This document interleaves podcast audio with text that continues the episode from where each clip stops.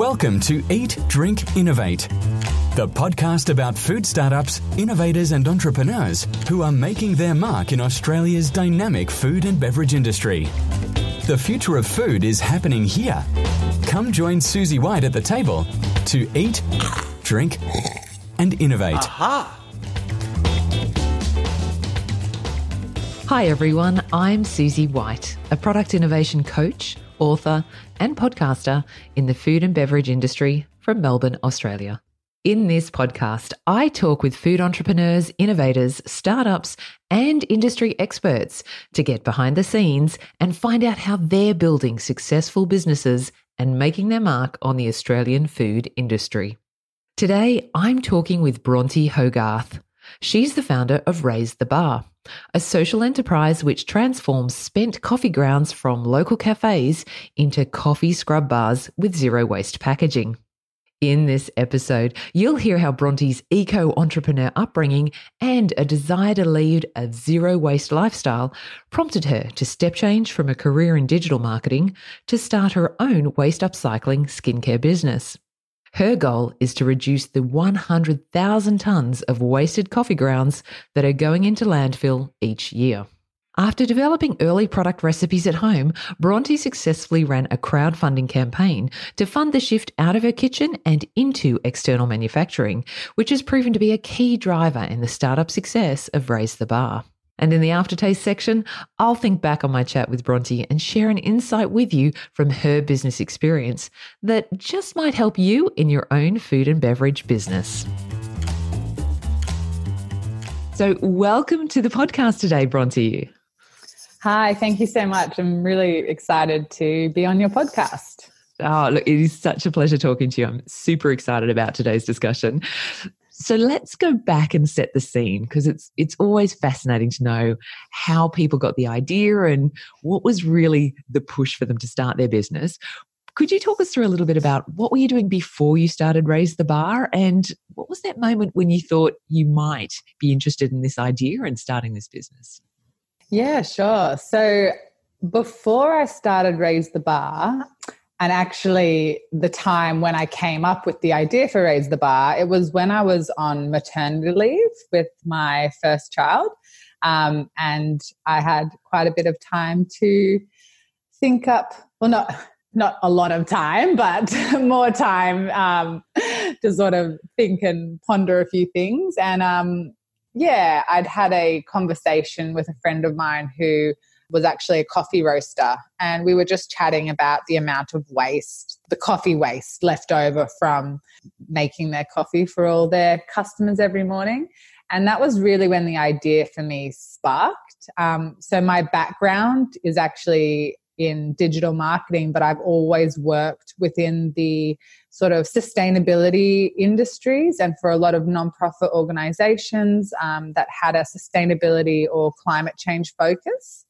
So that's always been a really strong passion of mine um, and something that's just really, yeah, lit, lit my fire. So as soon as we had that conversation, um, it just got me thinking, you know, there's got to be something better that we could be doing with these coffee grounds that are just going to waste. You know, they're such a valuable resource. And yeah, at the same around the same time, um, I had started using a, a coffee scrub product. And so it was a really simple idea at the time. It was just, you know, we could use these coffee grounds that are going to waste every week in products like these coffee scrubs that I and so many people love using. And hopefully, you know, that could just be the start of, um, yeah, being able to make a change. And so, yeah, that's where it all started. And we officially launched last year in 2018. So your life is being turned upside down anyway. You're on maternity leave. You've had your first child. You're sleep deprived. Great time to start a business. And and you exactly. yeah, you've you've obviously spoken to this friend and you've seen this issue around wastage and coffee grounds. How does that naturally go with beauty care or skincare products? Is that a sort of a, an obvious fit? And how did you go about developing that product? Yeah, so it's a really interesting story, which I think there is a backstory to. So, if I go way back to when I was a child, um, my mum actually had a organic skincare business. She was probably one of the pioneers in Australia in the industry. And um, she ran that business for 20 years. So it was a all about natural um, skincare that was really promoting that sort of purposeful message about not costing the earth. And so that's sort of the environment I grew up in. I even remember going to the factory, which at this stage of her business, it was a huge factory. Like they were extremely successful. And I remember helping to pack lip balms and putting the stickers on top of them and um, helping to be part of that process. And it didn't mean much to me at the time. I just thought it was something fun, you know, going to help mum. Some days not fun, you know, but it did leave an impact on me. And she closed that business down and started doing something else. So she was always very entrepreneurial. And so the idea for the coffee to be used in a skincare product, it did feel like the most natural fit to me just because of that. And she actually helped me a lot in the formulation of the product. And the other funny thing is, is that when she started her business, she was 28 years old. And when I officially launched Raise the Bar, I was also 28 years old. So there's these really interesting parallels that have now happened in mine and my mum's life. And there was one day recently where I was packing all of this product and um, jars of coffee grounds to show people and all all the ingredients in a bag to go to a market. And she looked at me and she was helping me that day. And she was just like, oh my goodness, this is just like deja vu. It takes me straight back to me doing exactly this and her mum helping her at the time and it's it's funny you say that because one of the questions I do ask people on this podcast is, you know, what were your friends and family around you saying? Because for some, it's it's such a departure from either their lifestyle or their their career choices. For you, it, it, it almost, as you said, it's this fabulous echo of what your mother has done. So it sounds like she was wildly supportive. Yes, absolutely, and um, yeah, she really did help me to pull the first formula together, and it really was just a labor of love at home. I was going out to local cafes, picking up their grounds, and we do have a, a process to um, make sure that they're safe for reuse in skincare products. But apart from that, it was really me um, just playing around with different formulations until uh, something landed. And then, luckily, early on, we've been able to start working with a manufacturer who is extremely experienced in um, natural skincare formulations, and they were able to improve our formula even more. Let's talk about the product themselves. So, how did you know, or how did you choose what to make first? That was sort of the easy part because coffee scrubs, they've just become such a sort of trending item in the skincare world. I thought that was an easy place to start, but having used quite a few coffee scrubs myself, they make quite a mess in the shower. It goes everywhere, and that can be a lot of fun. It can also be a hassle to clean up. Um, so that was one thing that I didn't like about the coffee scrubs that were out there, and most of them are not only are they made using fresh coffee that's never been brewed, so that's where we're really different because we're diverting waste coffee grounds from landfill by repurposing them in our products. But the other point of difference is that our coffee scrub is a solid bar. It looks like a soap. It's it's not um, you wouldn't use it the same way as a soap to wash every day. You only would use it a couple times a week. But it's solid and makes a lot less mess than the loose coffee scrubs. So they, they were the two things that I really wanted to give the product that was just something a little bit different. And um, it answered a few things that I um, thought were not problems, but just sort of things in other products that I wasn't personally happy with. Um, and yeah, people seem to really like both, you know, both of those things. Not only the impact side, but also the difference in the product, its appearance, and being a solid bar. It also means that um, we are completely able to avoid plastic packaging. And that was another incredibly important thing to me, especially being in an industry like the beauty industry, where plastic packaging.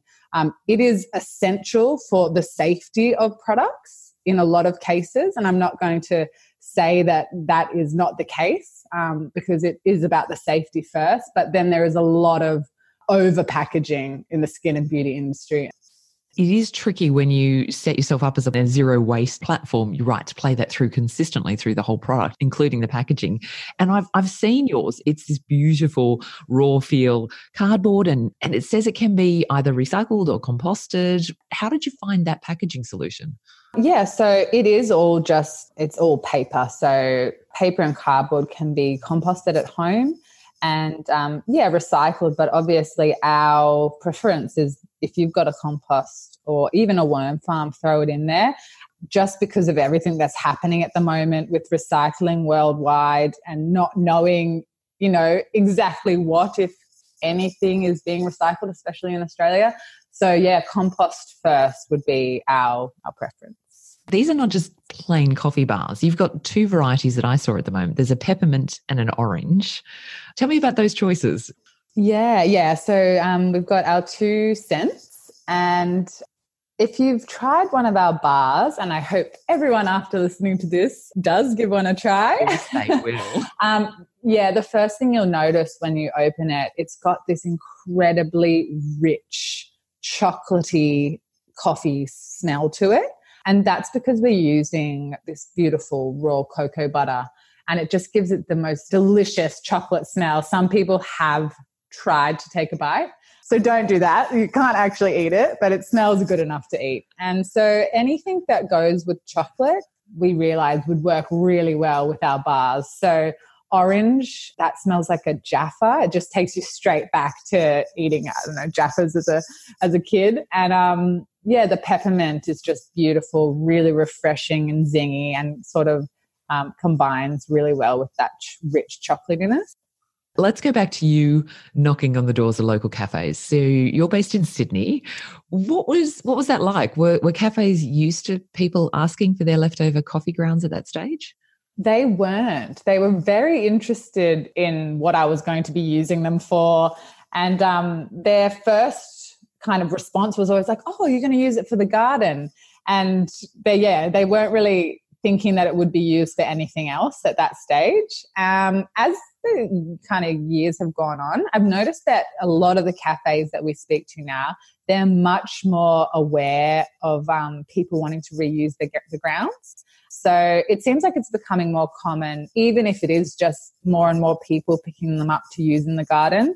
Um, it's great. I think it's absolutely, I hope that that's happening uh, more and more often all around Australia and the world so let's let's go through you've got your formulas you've been working with your mum and you've got those ready and then you said you started working with a manufacturer uh, how does even one find a manufacturer of, of coffee soap yeah so it, w- it was a real challenge and um, it was it was a hard time as well because we had to also overcome with the manufacturers the hesitance to work with us and that was because we were working with repurposed coffee grounds so that was a kind of a barrier for a lot of manufacturers. They just didn't really want to enter into the discussion. And so it took a while for us to find um, a, a manufacturer who kind of aligned with our values, but also B, somebody who was prepared to even enter into the discussion of working with us and the uh, repurposed coffee grounds.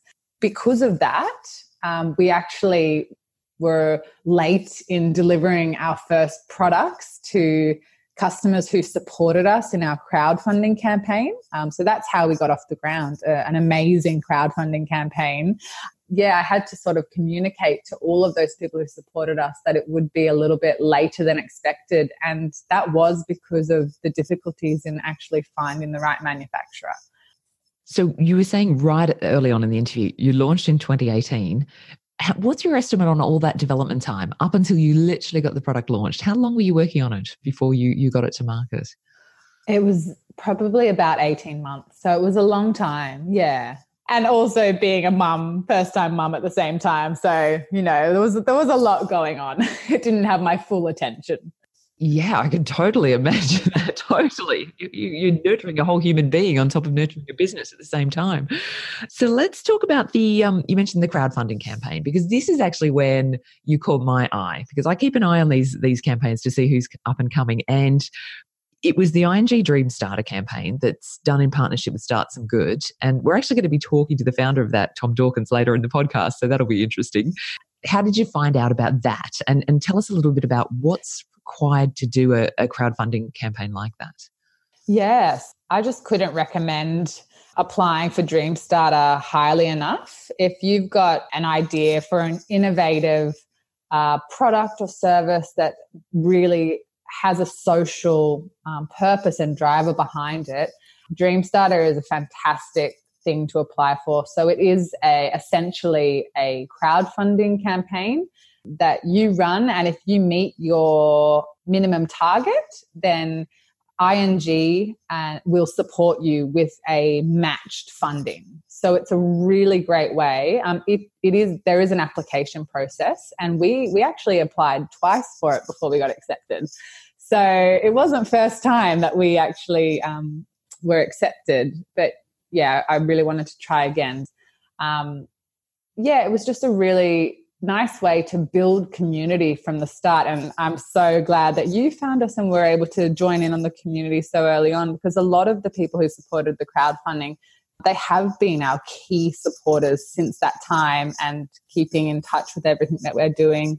And there's just nothing really more valuable than that. And yes, the funds to start the business as well. Um, you know, you couldn't do probably a lot of the things as quickly as you'd like to um, with, without that. But then beyond that, ING and Start Some Good, who run the program, they really support you more than I could have ever expected because they truly want you to be successful and make a difference in the issues that the business is trying to solve.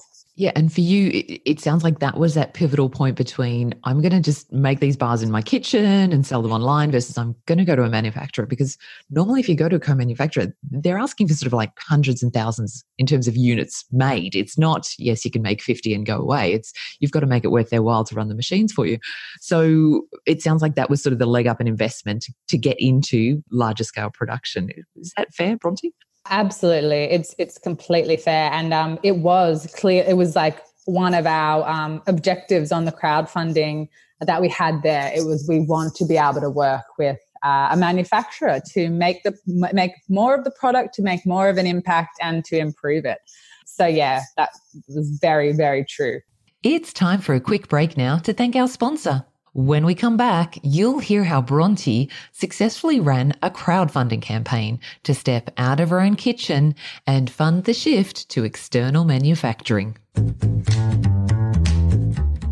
I'd like to say a quick thanks to today's sponsor who helped make this podcast possible, the Monash Food Innovation Centre. They can help you fast track and de-risk your new products in the Australian market or export markets like China. Did you know that only one in 10 food and beverage products survive the first year of launch? That means 9 out of 10 fail. If you'd like to be one of those businesses that gets it right, then the Monash Food Innovation Centre can help. It has cutting edge technologies, product development services, and runs capability workshops to upskill business owners and employees in the art and science of food innovation. Whether you're a food startup or a large corporation, check them out at www.foodinnovationcentre.com and see how they can help grow your business through innovation.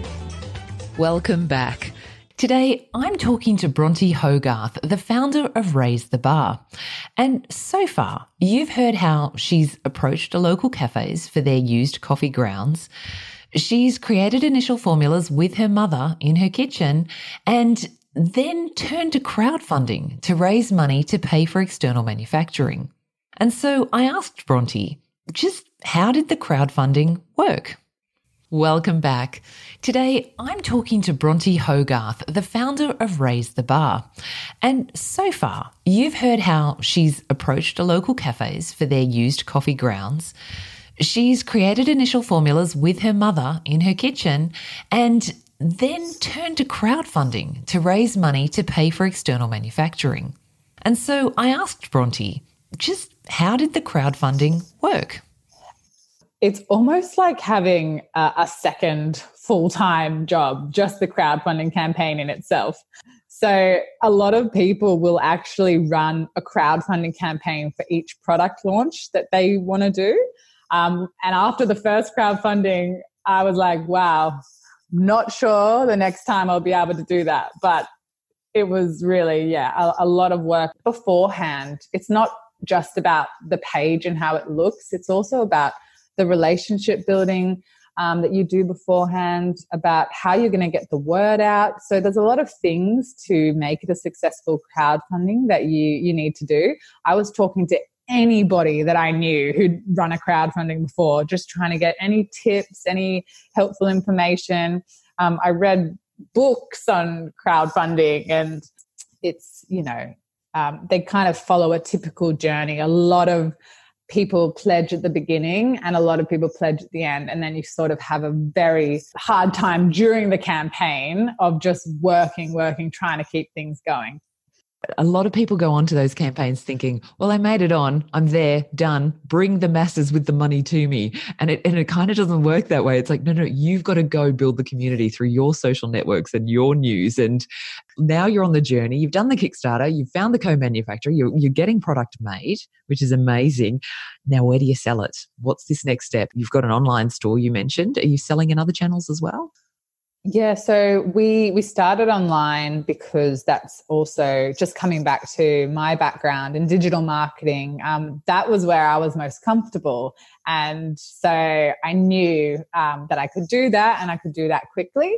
But what I'm noticing now, a year in, is that yeah, I think it's time for us to start exploring other channels. And um, I think, yeah, some presence offline in physical retail stores who sort of align with our values. That could be the next step for us. So, wholesaling. And it's not that we haven't wanted to do it, it's more been a question of timing and where to start first and where to put your resources. And as much as I wish that I could duplicate myself, there is just one of me, and you can't do everything all at once. Let's talk about your website because anyone who looks across sort of the packaging and the website and, and your logos and even some of the stalls or stands I've seen you do, they're, they're beautiful. You clearly have an eye for design. Is, is that all you? So um, I definitely um, absolutely love anything creative. And that's where I feel most kind of alive and, and happy. And um, I love sort of, yeah, working on those parts business, but I've actually just called on a lot of friends along the way. So all the photography I do, it's with a, a wonderful friend of mine who is an absolutely amazing photographer. And um, the designs of our packaging, that's with uh, another friend who um, I've been able to work with. And it can it could go either way with friends. It really could. It could be really easy to work with them or, or really hard to work with them it's just sort of recognizing that you can't do everything and relinquishing as much as control over some of the things as you can while still making sure it's all following sort of the vision. Um, the website, I am using the platform Shopify, which, yeah, I highly recommend if you want to get something up easily and with a free theme, we were able to do easy customizations to have a really great looking website. Um, so if you have some good images, some good copy, and uh, you can get started um, really easily online. So that's sort of why I focused there first. It's all sort of inbuilt into a lot of these platforms these days. You don't even need to sort of have a developer knowledge to build your site. I can see your digital expertise in it. It's it's deceptively clean and simple looking, and and sometimes that's the hardest to get to. That look, that really consistent, clear, simple look that that just all lines up. And I, and I think your packaging and your product and your website do that beautifully. You talked a little bit then about about your vision, and I like to ask this question to my guests. So for you, Bronte, you know, how, how high is up? What sort of business would you like Raise the Bar to grow up into? Like when I think about this, it, it really always comes back to what we're trying to do. And at the end of the day, what Raise the Bar is trying to do is stop coffee waste from going to landfill, but on a broader sense, it's to bring awareness to the fact that sometimes or oftentimes the things that we throw away um, have so much value left in them. And if we can um, start thinking about things in that way, in all aspects of our lives, we could all really be doing small changes that have big impacts. So that's really the North Star for us. Like, how can we keep building a community that is inspiring people to reduce waste? And how can we literally do that through our products? The bigger goal for us is that we can apply our model that we're doing um, in coffee to other waste streams. And we've identified a few where we're already seeing potential ingredients that are, are byproducts that are just normally thrown away uh, that we could apply our model to in the future and hopefully give uh, a little bit of love to ingredients with a lot left to give. And um, kind of looking back on your journey now, is this is this something you wish you'd known? I feel like you've been really clever uh, and informed about knowing who to go to for help at what points. But is there something you thought, gosh, I wish I'd known that before I started or on the journey? Yeah, um, I, I feel like a lot of people probably say this, but what I wish I'd done much earlier on is getting out and talking to people, talking to cafe owners, talking to people who I thought could be my customers, and actually having real life conversations because I spent a lot of the first sort of 18 months that I mentioned more researching behind the computer, figuring all this stuff out, trying to get all my ducks in a row. Yeah, I think I could have done a lot of things quicker if I'd actually just gotten out and um, spoken to the key people who are going to be crucial to this idea, you know, succeeding or not. You can get very caught up in the planning, and that actually prevents you from doing. Um, so I wish I'd sort of known that a bit earlier. And what advice or words of wisdom would you have for maybe other, you know, eco entrepreneurs or food startups who are trying to have a go and do something like this themselves? I would say, yeah, just get started as soon as you can and know that there is not going to be the time when suddenly everything is ready and your perfect product is there. And I can't even tell you how much in the last year since we actually launched how much I've learned in that short time, as opposed to all of the time before that, where it was really more of a, a, theoretical stage. And I know you have to go through both stages of the process, but yeah, just start as soon as you can. Terrific advice. And now, how could listeners find out more about you and uh, find out where to buy your products? Yeah, absolutely. So you can have a look at our website. It's www.youraisethebar.com. And you can find out, yeah, all about us, our story, our mission. Also got um, Instagram, and we post a lot, do a lot of updates there. So that's also just at You Raise the Bar. That's the two channels that you can connect with us. Um, sign up to our email list if you like sustainability news every now and again, and hopefully connect with you there. Well, thank you so much for sharing your startup story today, Bronte. It's it's just so inspiring to hear people start from, you know, with a vision and, and for you, you clearly had a goal around transforming waste into usable products and upcycling. Thanks for sharing that with us. And um, I wish you every success in the future. Thank you, Susie. Thank you so much. Aftertaste, the sweet taste of success.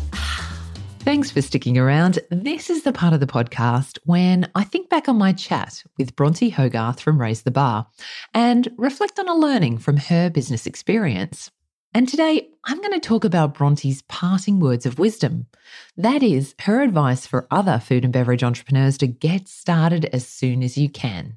Now, Bronte said, What I wished I'd done earlier on was getting out and talking to people who I thought could be my customers you can get very caught up in the planning, and that prevents you from doing.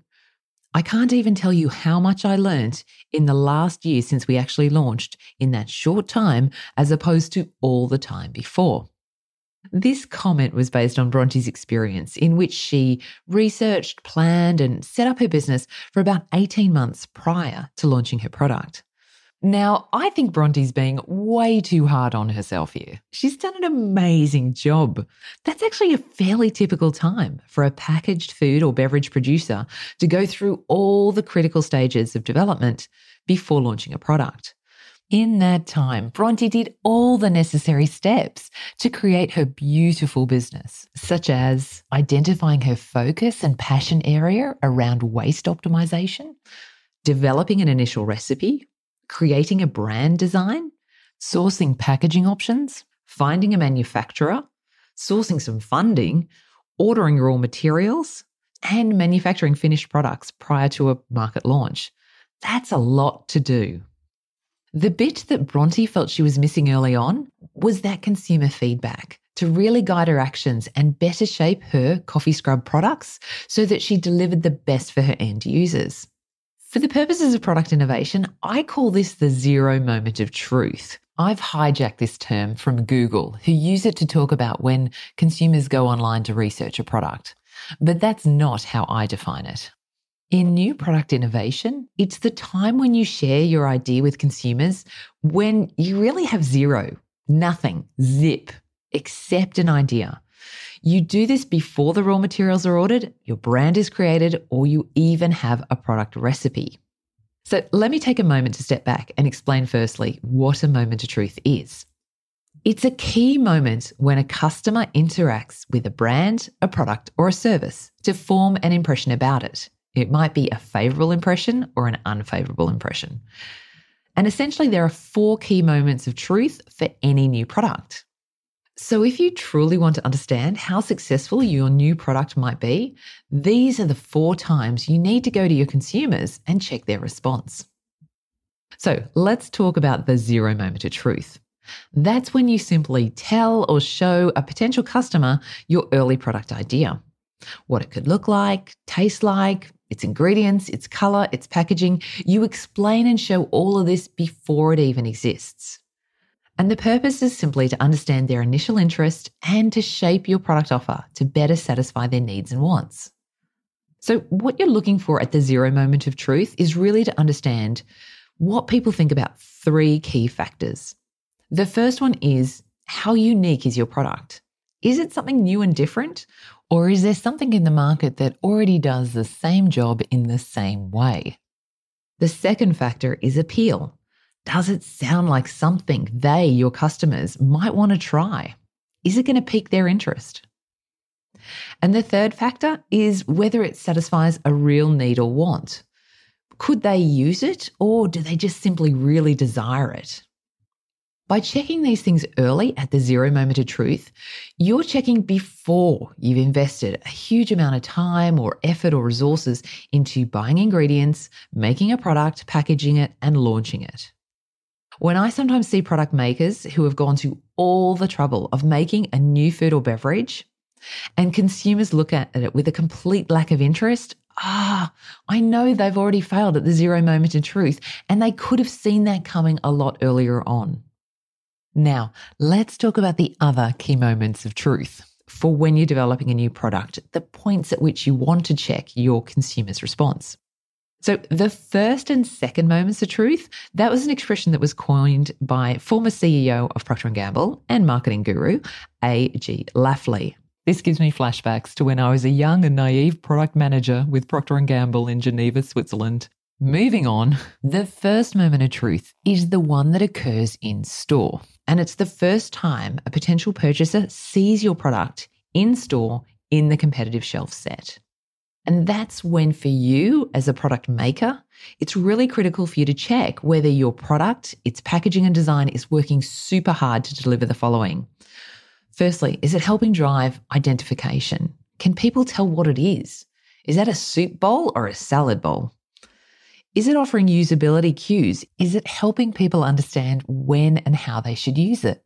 For example, some of the very early plant based meat substitutes The products were on the market and consumers didn't know how to use them. When they saw a cut up container of mushrooms, they just thought, oh, well, that's convenient. Someone's already cut them for me. But when it was packaged and labeled as mushroom mince and put with the meat products in the chiller, then they understood exactly when it should have been used. Oh, it's mince substitute. I use it when I'm cooking a spaghetti bolognese.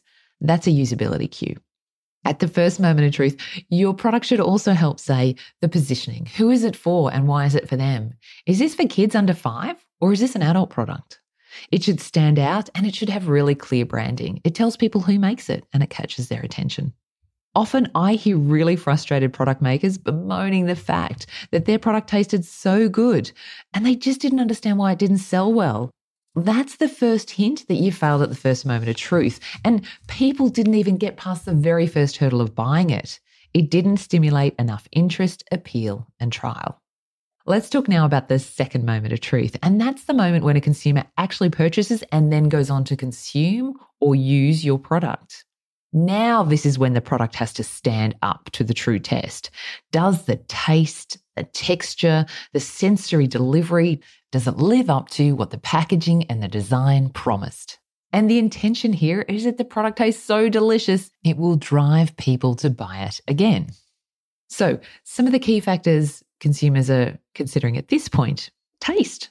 Was it delicious? Was it what I expected? Was it what you promised me? Preservation. Was the product fresh or within its use by date? Usability. Was it easy in terms of the packaging to open, to use, and then to store again? Sustainability. Does it offer those environmentally friendly and easy dispose of opportunities? And lastly, was it value for money? Was the experience worth what it cost me? And that's when we come then to the very last moment of truth for consumers. And that's the third moment of truth. And quite simply, that's beyond our control. That's when your customers become your advocates, and by either word of mouth or online reviews, they tell others about your product either favorably or unfavorably. And if you've done a good job through the previous three moments of truth, mm, then the reviews will be positive, which will encourage more people to find and try your product. So, what does this mean for you? Well, by all means, do your knowledge gathering, your pre launch planning and researching. That is a critical step for any new product development. But make sure, as early as you can, you also get to your potential consumers at the zero moment of truth when it's simply an idea so that you can see how to shape and improve it as early as possible. If you'd like to know how to test your product ideas at the zero moment of truth, there are some great tips and techniques on page 139 of my book, Innovation Feast Create New Product Ideas to Feed Your Hungry Business. You can find that on Booktopia or on Amazon or my website, and I'll put all the links in the show notes. And I'd really like to hear from you. How are you shaping your early ideas with some of your potential consumers? Do you stop people in the streets? Do you approach them at a local farmers market? Are you asking your loyal customers from an email list? Are you stopping them in the retail store? Or are you posing a question online? What's working well for you? And what would you recommend for other food and beverage producers? Feel free to give me a call on the Eat, Drink, Innovate podcast hotline. It's 613 88 823 and leave a message. I'll be sharing your ideas and suggestions on a future podcast. Well, that's it for this episode. Many thanks again to my guest, Bronte Hogarth from Raise the Bar, for sharing her amazing eco entrepreneur startup story with us. And thank you for listening. If you like what you've heard, please be sure to tell a friend about the podcast and join me next time to eat, drink, and innovate. Do you have any suggestions about successful food or beverage entrepreneurs and innovators in Australia that you think Susie should be talking to? You can get in touch with her at eatdrinkinnovate.com.au forward slash podcast and find all the show note links and innovation resources there too. And if you like this podcast, please help others discover it by leaving a review on Apple Podcast, Stitcher, or wherever you get your podcasts from.